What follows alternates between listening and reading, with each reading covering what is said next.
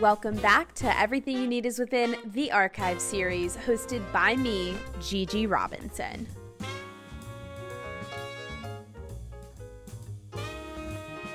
So excited to bring a mental health expert into the chat today. She is absolutely incredible. Cannot wait for all of you to meet her. She is the founder of Sadie Baddies here on Instagram. Priscilla will be up here in just a few moments, and I cannot wait for you to all hear her. Hi! Uh, hi, hi Gigi, how are you? I'm doing so well. More importantly, how are you? Thank you so much for making oh. the time to come onto the show today. Of course, I'm so glad we got to connect. Me too. I found you through this Nike ad, which I absolutely want to go into that in just a bit. But for now, please introduce yourself, tell our audience, whoever's here and whoever's going to be watching the replay, a little bit about your background and how you got started in the mental health space. Sure. So, my name is Priscilla Agyeman. For anyone joining, welcome. Uh, thank you for being here. I am a mental health activist. I'm a digital content creator, and I'm the founder and creator of Sadie Baddies, which is a virtual sanctuary designed for people of color to come together in community and destigmatize mental health because, as we know, it is very stigmatized. Um, and provide resources, information, event, programming, workshops. So, all of that um, is a big part of Sadie Baddies. And also, collaborating and connecting with like minded people and organizations and brands such as yourself. So, thank you for having me. Of course, that is so incredible. And you mentioned Sadie Baddies briefly, but let's let's go deeper. What really inspired you to do there and how have you kind of cultivated this amazing community that's not only a community, but it's also a resource hub? Yeah. So, um, you know, I had my own journey and I'm still on this journey. It doesn't end. Um, and I'm pretty open about, you know, my ebb and flow of my mental health journey, but it started primarily in college. And I struggled with my mental health a lot in college. I say that that was kind of the peak of me realizing that I needed help was because I was putting so much pressure on myself um, to perform, to excel, to juggle all of these things at once. Um, and it was really, really stressful for me. So I started to try to find ways to you know release all of that stress and also start to learn more about emotional health. That's a big part of Sadie Baddies is learning about the range of emotions and understanding our emotions and naming them and holding space for them. I think a lot of people resonate with that because we're always taught to like let things just sit on the surface and you know not touch it or just repress it and have it really deep where we don't even want to talk about it, right? So having that balance of talking about your feelings, but also knowing where they come from.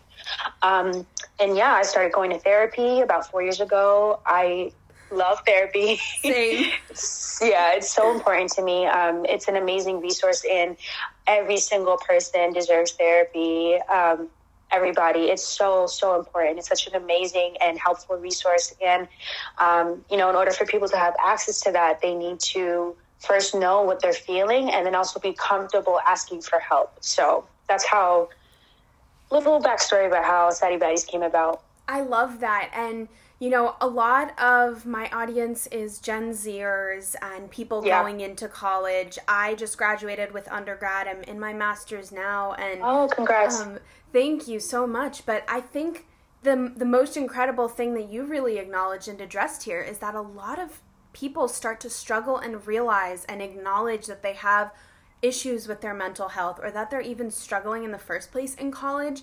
And I feel like yeah. a big part of that is also because burnout is so normalized. I was thinking so much about this over the past couple of days. It's like these major institutions don't give a crap about any of our mental health. All they're doing is pushing and pushing and pushing and pushing us down, down, down, and expecting us to over deliver when it's far more than we, we're even capable exactly. of. Exactly. And on top That's of that, so true. in a way, it's preparing us for this reality of what working a corporate job may be it's almost right. like they want us to get desensitized to being burnt out. So um, I, I just really appreciate that you acknowledge yeah. that. what would you say to anybody who's in college who maybe is not really sure about evaluating their mental health or where to even yeah. start to look um, to to do that inner yeah. work? That's so important. I think everything you said was so on point because you're right. It is, con- you know, the college to corporate yeah. pipeline is so ingrained in us that when if we step away from that, it's like, oh, what are you doing? What are you doing? You know what I mean? So right. I think that. Um, I think the fact that so many of us think that burnout is normal and that it's just it's normal. Oh, you're supposed to feel so fatigued and so tired and mentally drained that you can't you know function. Your yeah. your eating habits are off your sleeping habits are off your relationships feel you know you don't have space for them you don't have time for them. That's not normal that's not healthy you know? Um, so yeah definitely rejecting burnout culture by all means and learning how to use rest as a form of resistance is so important. I think specifically for college students because again it is super normal for college students to feel burnt out and for college students to feel like oh, I pulled an all nighter. I remember I used to be like that, like, oh yeah, I didn't sleep. You know, I was a STEM major, so I thought it was very normal for me to like go days and days without like having proper rest or eating a proper meal or just eating like living off of hot Cheetos, you know, like just thinking that that's normal and you know, your body breaks down and when you're starting college, you're 18, 19, 20, 21 years old, right? So you're super young, but you don't realize that you're setting the tone for how you're treating your body and your and your mental health then you know right. it takes years to kind of get out of that programming. So um, i think for college students if you have the ability the access and the resource and the time to actually take care of yourself have a schedule make just the same way you have a class schedule put self-care days in there. You know have at least one one block of time where you can actually decompress. And it doesn't have to be I'm going to sit down and do meditation. You can go for a run. You can go shopping with your friends. You can call, you know, a loved one. You can journal, whatever it is. Like just having that time to decompress is essential, especially, I mean, we're in a pandemic still very much so. Um, I know it's gotten better in, in some areas and, and for some people, but we're still in a pandemic. So that added stress level to school and life is so important. So, yeah, all absolutely incredible points and it's really been on my mind as well um, because i've struggled with chronic illness and right. on top of being under this immense pressure of being an undergrad being on an e-board of something being like like you said oh yeah i didn't get sleep i slept for two hours and i wrote a 12 page paper and all i drank was coffee i haven't eaten yeah. since two days ago like we need yeah. to take a, a moment to really say like okay we were programming yeah. ourselves that high levels of stress means low levels of nurturing and mm. like you're saying with this programming, we almost have to rewire ourselves to take yeah. care of ourselves. And it is a hard moment. It's a wake up call for me. I had to take a medically reduced course load because right. I was so burnt out to the point where my chronic illness was flaring and I couldn't. Yeah. I, I literally could not function. I also right. was like not eating, and it was this whole really complicated thing that I had to go through. But yeah. I did go to therapy. I went to three separate therapists, all in different realms, and I am also a huge advocate of, you know, physical therapy for my condition. That's what I need, but at the same time, it, it's a time where I can spend 45 minutes in the pool or doing floor exercises that are super low impact that I know will make me feel better later. And I can also yeah. not think about any of the stress of school going on. Right. Um, then I did psychotherapy and occupational therapy, which was actually centered around lifestyle redesign. And if you don't know anything about that, I would highly recommend checking mm-hmm. out some lifestyle redesign because it will help you in terms of building out kind of this self motivating schedule where mm. you, you put self care and yourself at the forefront, mm. which enables you to function better. So I really just thank you so much for acknowledging all of that. And I wanted to kind of dive deeper into your role mm-hmm. as an MPH. And for those of you watching that may not know what that is, um, just, you know, explain your role yeah. and also a lot about the relationship that you've kind of observed between mental health and social media. Mm, Yeah, sure. So, um, I got my MPH, which is my which is my Master's of Public Health in uh, 2019, so two years ago. Incredible. And I received that at um, Mount Sinai, Icahn School Yeah. of Medicine at Mount Sinai here in New York. And um, public health, for anyone that's not familiar, public health is um, extremely important, as we can see from the, within the past year. Right. I see how important public health is, but essentially, it's the, the study, the understanding, and the practice of under of really having a holistic point of view when it comes to the healthcare mm-hmm. system and looking at it from a wide-eyed lens right so you're not just looking at someone's medical history like you know um, if they have high blood pressure or if they have hypertension or diabetes that's not just what makes someone healthy you're looking at what's also called the social determinants of health. So that is somebody's income. It's whether they live in a high crime area. It's race. It's racism. It's um, you know financial stability. It's it's essentially all of the components that make somebody healthy and able to thrive and have a better quality of life. And addressing those by using biostatistics, ep- ep- epidemiology, and other really important studies in the School of Public Health, the focus of public health, um, and addressing those needs. So, whether it's from a community based standpoint, where you have community health centers and clinics that kind of fill in the gaps of our, our healthcare system here in the States, or on a larger scale, where we have, you know, for example, the CDC and the World Health Organization. So that's kind of public health in a nutshell. I am really glad I actually pursued my MPH because it's really shaped the way that I look at everything. Truly, I don't, you know, I live in New York. I live in a in an really populated, super diverse um, city, and you know, there's a lot of examples of public health crisis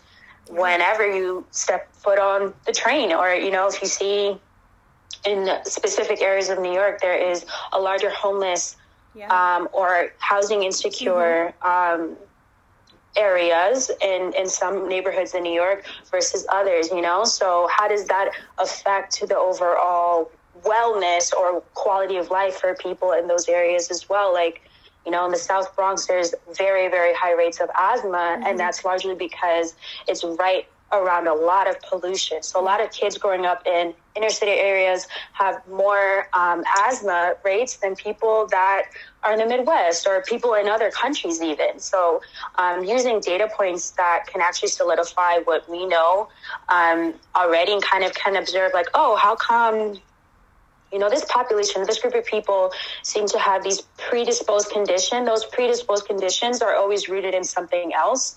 And a lot of times it is systemic and it's structural. So, um, yeah, so giving into that.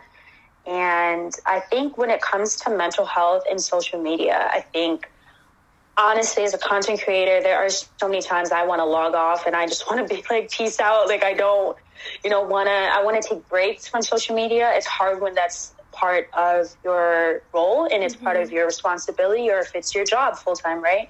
Yeah. Um, so ma- managing your mental health with social media is so important because I feel like we have made it a part of our lives so much so that people are actually measuring themselves through the, the lens of social media, right? So it, it's, it used to be something that was fun, you know, just something to, to use to connect with your friends. But now is how we're judging people. Like when you meet someone, one of the first things they'll ask is, What's your Instagram? Not Yeah. even like, What's your name? Yeah. Where are you from? Where do you live? What do you like true. to do? What are your interests? What's your Instagram? Right? It's it's a, an identifier. It's a social, almost like a social biomarker in a way. Like, what is your social media uh, presence? Yeah. And I think that translates a lot of times to like, what is you know, social currency is real. Um, if you have a certain amount of followers, you have certain opportunities that other people don't have. And even something as simple as a swipe up link, you know, that, that ease and that access of getting people to talking directly to people and talking directly to your audience or your community. Um, but you need to have a certain amount of followers to do that, right? So we, we're building this like weird social currency where people are starting to feel insecure and they're starting to feel doubtful about themselves and their self esteem. And honestly, more than half the time, it's like get off Instagram for like a week and you, I almost guarantee you will feel better. Like, I taking social media breaks. I think Yeah. that's so essential because it really will mess up with your head. It'll make you start feeling um, inferior and less than, and you know, it's it's literally it's an app, but that it's taken over our lives. Yeah, a So- hundred percent. Thank you so much for all of that, and your background is just incredible. And I, it, Thank you. I, I think a lot of times people overlook those things when it comes to public health, and it's just like, oh, it has to do with exclusively pollution, but it's like, no, it has to do with everything in your surroundings, and also how you can Yeah. function in it, and since we have technology at the forefront of every single day, um, for the most part, Yeah. I, I'm also here in New York, so um, Okay. I I resonate with you on that. And you know, I mean, Yeah, buses now have ports for us to charge our phones, which is like more Right. of an incentive to be on our phone. Right. There's chargers all over the city, and basically anywhere you go, you can charge Yep. your phone so that you can stay connected and stay locked into the technology. And I I don't know about you, but since I do it full time, I found this really interesting relationship where I kind of compartmentalize my life on Mm. social media. So I'm able to like go on it, post, answer a couple messages, Yep. and throw the phone away and go focus on doing photography, having conversations with people. Outside of that, it's still locked into my technology, Yeah. but it's it's become less about how can I make my self-worth um, or how can I equate my self worth to something other than social media? Right. And that's what I would Yeah. implore anybody watching to really do and say, like, oh, do I do I compare myself to other people Yeah. on social media, and how is that affecting me? Um, in the past year, I really started looking at this concept of social media literacy and how we emotionally and cognitively process Mm-hmm. the things that we see. And it came up for a number of reasons. The first was a lot of the videos of all of these horrific and unjust murders of minorities across the country have been so jarring. Um, I could not imagine if Yeah. that was somebody I knew or someone in my family. Yeah. Something I learned in a workshop that I was doing a couple of weeks ago with Yahoo and their allyship program was really deconstructing this idea of like that person's death is going to be circulated and that's that's that's become something we're now desensitized to we're like yeah, not really like it, it's horrific to watch but it's not something that we're really i don't i don't know how to i don't really know how to processing. yeah, yeah, We're, we're not processing it because it's happening so constantly. It's the same thing Yeah. with mass shootings. It's like every other week or something, Right. there's another one. Right. And like, how would you point somebody who is either not aware of that to, Yeah. to really kind of make sure that they're addressing how they feel around these moments and how Yeah. they can protect themselves and their mental health because Mm. it's it's so much Yeah, it's so everything you're saying, you know, resonates deeply with me. I did a topic on vicarious trauma, um, specifically. Vicarious trauma for Black people is something that we have to deal with every single day. You know, every single day.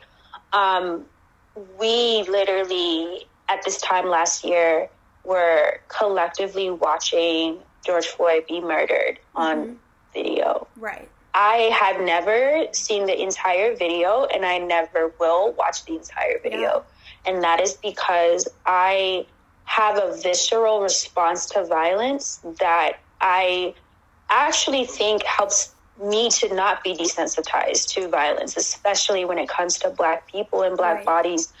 Um, the more that you watch and consume something as violent or as uncomfortable or jarring um, or disturbing as it is, but the more and more and more you do it, the less it is a trigger, right? That's how our brains work. Like the less you're gonna react to it the same way you did when you first saw it.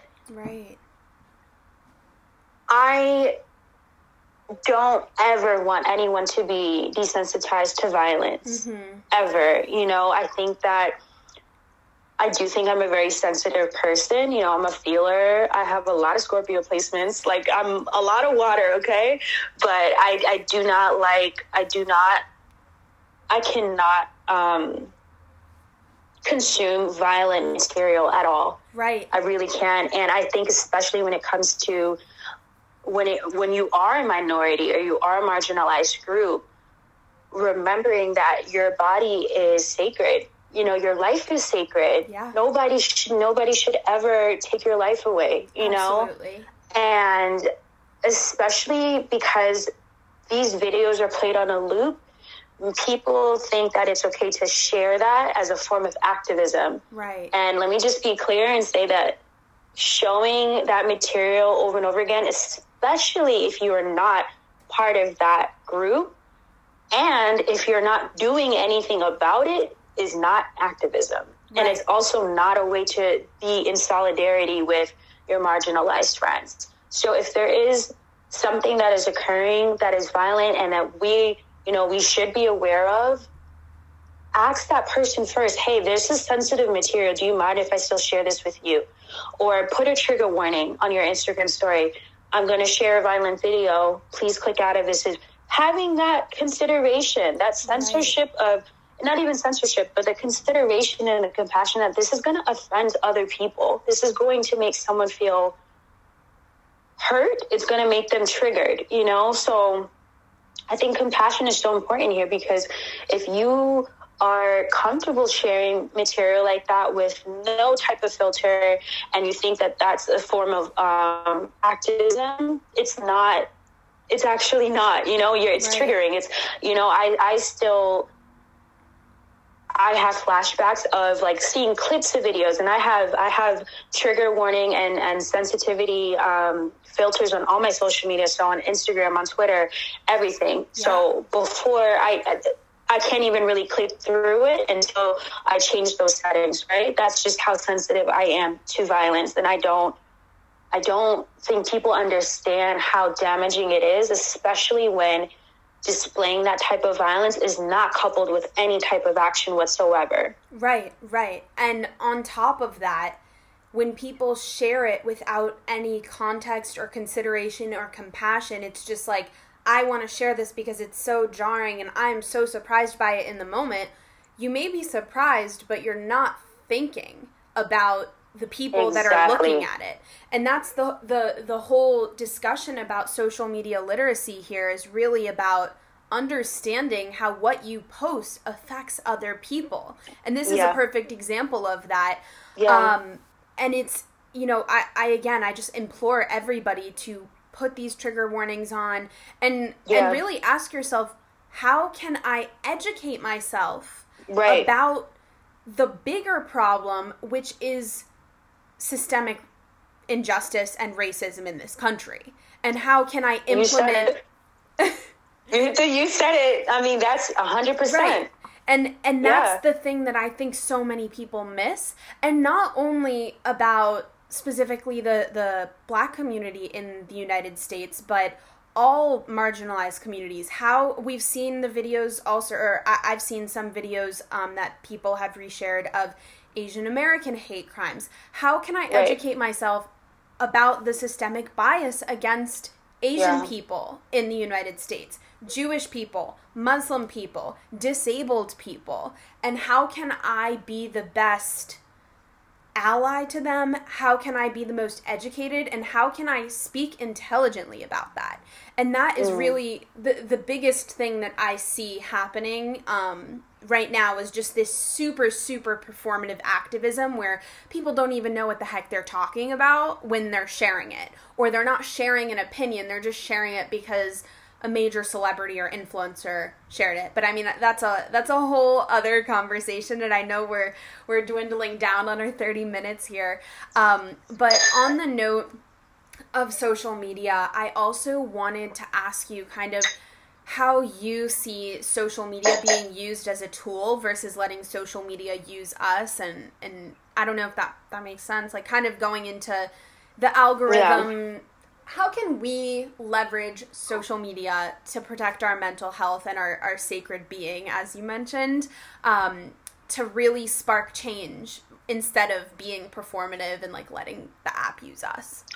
Yeah, I think that, you know, setting boundaries. So I have boundaries with my social media.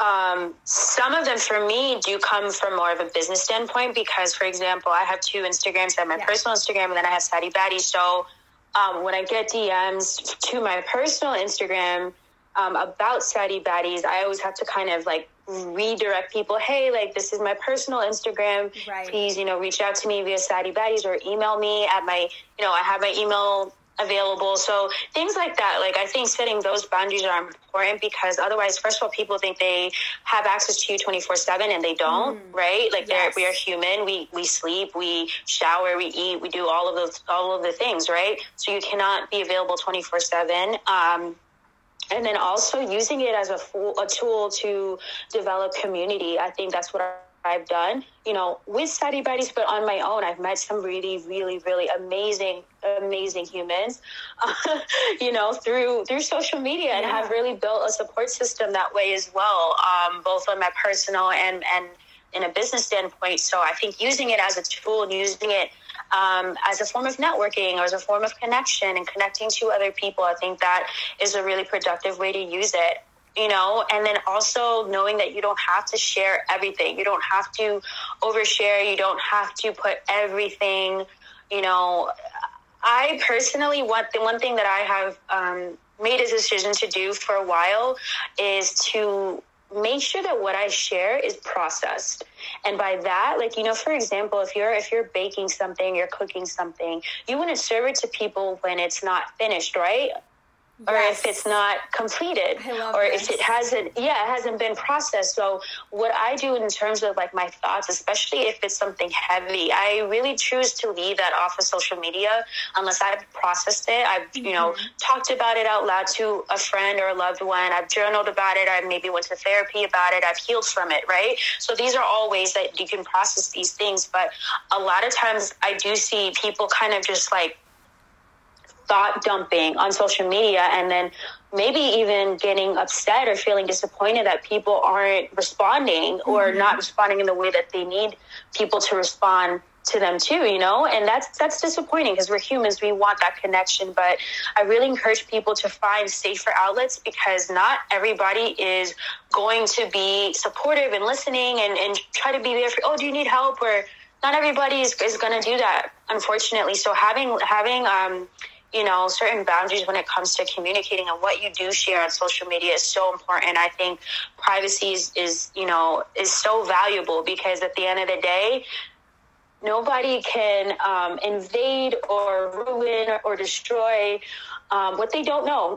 Yeah. and I'm not, I'm not talking about hiding your feelings or hiding your mental health or speaking up about social justice. Those, those are things I'm not talking about. Yeah. I'm talking about your personal day to day you know issues that you're grappling with mm-hmm. and and finding a safe way to yeah. have an outlet you know it could be virtual but in real life as well because doing the thought dump on a daily basis or constantly is almost a sure way to still feel isolated because if you're not being met with that support that you need that's very that's very um, hurtful you yeah. know a hundred percent i I have a couple more things to say. You just you're like so amazing. I you're sparking all you. of these tangents in my mind. This is like one of my biggest problems that I'm working on. um, but on the note of not being intentional with what you're posting, that's the whole idea behind the work that I've been doing and how I think yeah. I've been able to kind of shift my mindset and save my mental health in a lot of ways because you know, on TikTok, I was in I was kind of on early TikTok, early 2019 yeah. before a lot of like it was still the weird kids yeah. app that nobody wanted to be on. and um, in the past year with the pandemic, I really mm-hmm. started to see this shift in people equating their self worth or thinking badly about themselves because they saw an influencer post some video wearing barely anything and that influencer said, "Okay, here's what I eat in a day or here's my workout routine to get a six yeah. pack." And then a young child or even maybe a college student or a high school student may develop some kind of disordered eating yeah. habit around that and Right. eating disorders are a significant impact on our mental health too Absolutely. And Yeah. that i mean there's there's a ton of research you i talk about this often in a lot of my lectures it is a it is a mental health it- disorder. it- yeah. it's It really is. terrifying to see that Yeah. comparison of self-worth just Right. plummet in relation Right. to people carelessly posting here's what i eat in a day because they think people will love to see every single thing they eat Yeah. and what people don't realize is how other people are consuming that and saying i Yeah. want to look like that so now i'm Yeah. only going to eat what they eat Right. and that has just that when, when i learned about that i just my jaw hit the floor i i just i couldn't believe it and i was like Yeah. i need to be dedicated to educating people about this and talking about disordered eating habits since i since i dealt with that on my own okay you're back phew Okay. Oh, did I go out for a second? yeah it went out sometimes Oh, this happens for okay. me in my episodes and um it just quits and i get really nervous um, but the, I'm here, I'm here. Amazing. The other thing that you mentioned was really about like using social media as if it's a business and i saw this tweet this morning that was like imagine Mm-hmm. social media worked the same where that we closed out our accounts at 6 p.m every single day and we stuck to it and we just went and connected with people in real life then he was then he said that and then there was like a bunch of space and he was like ha ha ha that would never happen in 2021 Yeah. and like yeah. if you can maintain those boundaries with yourself it should Yeah. help you and your mental health um, to really Absolutely. find those connections and at the forefront of what i do I think that connection and conversation is what builds community and that's what leads to change so i know that your Yeah. community is a huge part of that i cannot wait to just stay in touch with you and learn Yeah, more from sure. you and your community. I did have Same. Mm-hmm. one last question before I let you go. The title of the show is Everything You Need Is Within. And I Mm-hmm. always like to ask my guests what is something that you use to motivate you whenever you're having a lull or maybe even when you're really proud of yourself? What's kind of a mantra or a saying that you live by? Oh, that's a good one. I think I'll start with to, and what I do to uplift myself or pull myself up for if I'm in a funk or just like have not been feeling well mentally or physically, I allow myself to feel that and hold space for it. Like literally, not instead of just saying, "Well, oh, I'll be fine, I'll be fine." No, what is it that I'm feeling? Why am I mm-hmm. feeling this way? Like, do a little bit of digging, and I do that through journaling, and I do that a lot through therapy as well. So, for me, it's really important to process my feelings and have a safe space for them. So that's why journaling helps me because I'm not holding back anything. And like, obviously, you know, sometimes you look back in your journal like, damn, I said that. Like, I was must have been really mad, and like, and that's okay. Like, that's okay to be angry. Like, anger is not a bad emotion at all. I've also talked about like anger and like those feelings um, that are perceived as negative, and they're they're truly just human emotions, right? Um, and then yeah, I think in you know when I do accomplish things or I celebrate, I am still learning how to celebrate my accomplishments. Honestly, I think um, you know when you are somebody that has had kind of a track record of being like a high performing person, whether it was academically or socially or mm-hmm. whatever the case is, you almost put yourself like at unrealistic expectations sometimes so much that you don't appreciate your accomplishments. So I'm truly being honest, I'm still learning how to really like celebrate and own my accomplishments. And I do prefer to kind of celebrate them intimately with like, Yeah. you know, my support system and my loved ones that celebrate me and you know, I know I can really, I know that it's like genuine, you know, as well. Um, but yeah, I think, you know, making sure that what, whatever you are um, celebrating or, or if you've just had a really great accomplishment, you know, making sure that it's rooted in intention as well, right? Like winning an award or doing something that's notable or or having um, popularity. Those are good things, but also why? Like, what Right. is your why? Right. You know, and if, if if your accomplishment is in alignment with your why, then I think that's beautiful. That's golden. But if it feels out of alignment, sometimes that's where the guilt comes in, and we're like, mm, I don't I don't feel good about this. Like I should be happy, but I don't. And maybe it's because you did this, you know, you got a new job because you wanted to get a better job than your friend, or, you know, you ended up in a relationship, but it was just to get over your last one, right? So, like, having intention about your accomplishments as well is super important. So, I a hundred yeah. million thousand percent agree with that. Um, I I always talk about this in my lectures also in terms of yeah. like even the stats of kids now wanting to be an influencer. What's yeah. Wh- why you want popularity why? because you think it's going to give you self worth? No, unless you do yeah. that inner work and you look inside and you say, How can I feel this emotion? Why do I want to achieve something somebody else has when I'm on my own path and on my own journey? I think that's, you know, golden. And I'm sure we could go on for hours and hours and hours yeah. together yeah. about this, but this has just been so incredible and i'm so grateful that you were able to come on and really educate this community here about your background and about cultivating community and really just being a more intentional person with your yeah. mental health and with what you do on social media. So thank you so much. You too. Where can everybody thank find you. you? I'll tag you uh, all of your handles and everything down below yes. in the comments, but tell everyone where they can find you. Yes, you can follow Sadie Baddies right here on Instagram, Sadie underscore baddies. Um, and we have a website as well, a blog. Check out uh, recent features that we've done. Um, I have a lot of projects coming up this year for Sadie Baddies. I'm in a, actually a phase of kind of like transitioning, like some of the programming and like the events and things like that that I've been doing within the past two years. I'm kind of ready for a shift. So stay tuned. Amazing. I cannot wait to see everything that you've done. Thank you so, Thank you. so much. Thank and you, Gigi. I can't wait to stay in touch with you. you too. Have a great, great day. You Have too. a great Memorial Day weekend. You Enjoy. Too. Thanks so much for listening to Everything You Need is Within the Archive series. I hope that you found value, and I hope that you leave us a review or send us a message about what you thought of the show.